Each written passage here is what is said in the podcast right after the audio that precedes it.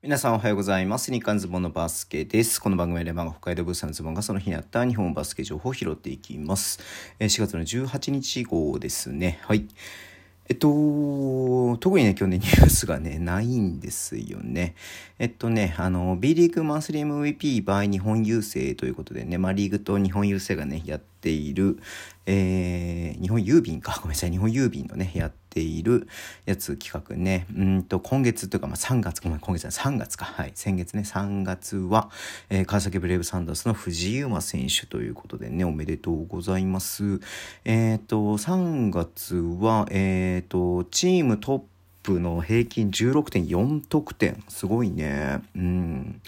や、まあ確かにね、毎試合毎試合なんか、すごい得点してるな、20点とかね、してる試合いっぱいあったなというふうに思って見てましたけれども、こんなに平均得点が良かったとは思いませんでしたね。うん。まあ、ビフォードとかもね、あの、ノミネートされてましたけれども、まあ、ファンのね、投票なんでね、まあ、これは、えー、藤井選手が取った、もちろんね、あの、活躍したってこともありまして、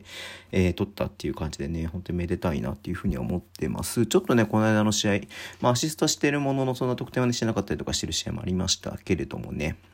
まあ、役割がね、それぞれ、え、試合によって変わるっていうのもね、まあ、それが強さの、えー、一チームの強さの一つだと思いますんで、えー、素晴らしいなというふうに思ってみていました。はい。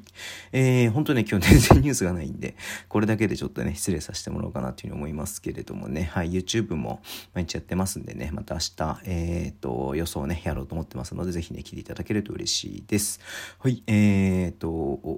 Twitter の文字を発信してます。ぜひフォローお願いします。YouTube 毎日やってます。ラジオとかナフで聞いてる方はボタンを押してください。では、今日もお付き合いいただきありがとうございます。それでは、いってらっしゃい。